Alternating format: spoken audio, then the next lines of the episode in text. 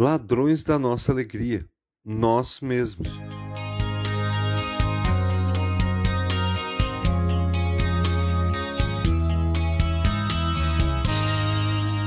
Todos os ladrões da nossa alegria, ansiedade, circunstâncias, pessoas, pecado e o dinheiro, dependem de algo crucial para conseguirem êxito em destruir nossa felicidade: nós mesmos. Sim, nós somos os principais responsáveis pela manutenção de uma vida feliz. Então você pode se perguntar: como combater os ladrões? Vemos uma imensidão de pessoas com os nervos à flor da pele, com alegria consumida pela expectativa da derrota. Outras por sofrimentos do passado, tempestades reais ou imaginárias até. E para essa luta, o apóstolo Paulo nos dá uma solução.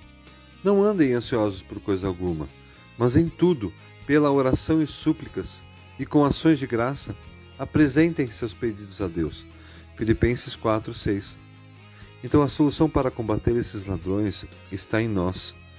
Não existe melhor forma de matá-los do que estarmos na presença de Deus, sabendo que considero que os nossos sofrimentos atuais não podem ser comparados com a glória que em nós será revelada.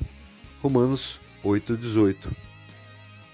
E, como Jesus também nos ensinou, no mundo tereis aflições, mas tem de bom ânimo, eu venci o mundo. A palavra de Deus nos alerta que o ladrão veio para roubar, matar e destruir tudo o que nos alegra, usando inclusive a arma da ansiedade, mas garante que podemos tudo naquele que nos fortalece. Efésios 4:13. A proteção para nossa alegria começa em nós, sabendo que a verdadeira fonte inesgotável de alegria está em Jesus Cristo. Então cabe a nós a decisão de recorrer a ele quando essas coisas nos cercarem para roubar nossa felicidade. Quando eu digo que nós podemos roubar nossa própria energia, me refiro à inércia a omissão de agir quando ficamos ansiosos pelas circunstâncias que as pessoas nos impõem, por exemplo. Há fatores que têm a capacidade impressionante de nos deixar triste, de minar a doce virtude da alegria gerada pelo Espírito Santo do Senhor no nosso coração. E só vamos conseguir combatê-los ao lado dele.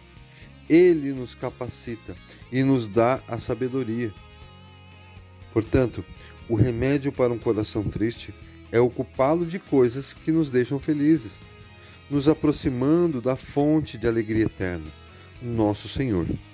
Através de uma vida de oração constante, de estudo e interesse por conhecer melhor a palavra de Deus, buscando conselho e apoio de outras pessoas que você sabe que podem ser fontes de água viva de Jesus Cristo Inclusive, o apóstolo Paulo reconhece que existem pessoas que podem ser fontes da alegria do Senhor.